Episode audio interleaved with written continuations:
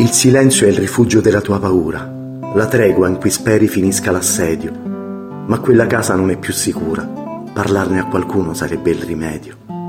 Sei tentata di urlare e la voce si smorza, spaventata dal gesto di un povero uomo, perché solo chi è debole usa la forza, lui si mostra gigante sapendosi ignomo. Se il tuo grido è bloccato per timore del peggio, il male avrà sempre un rifugio sicuro.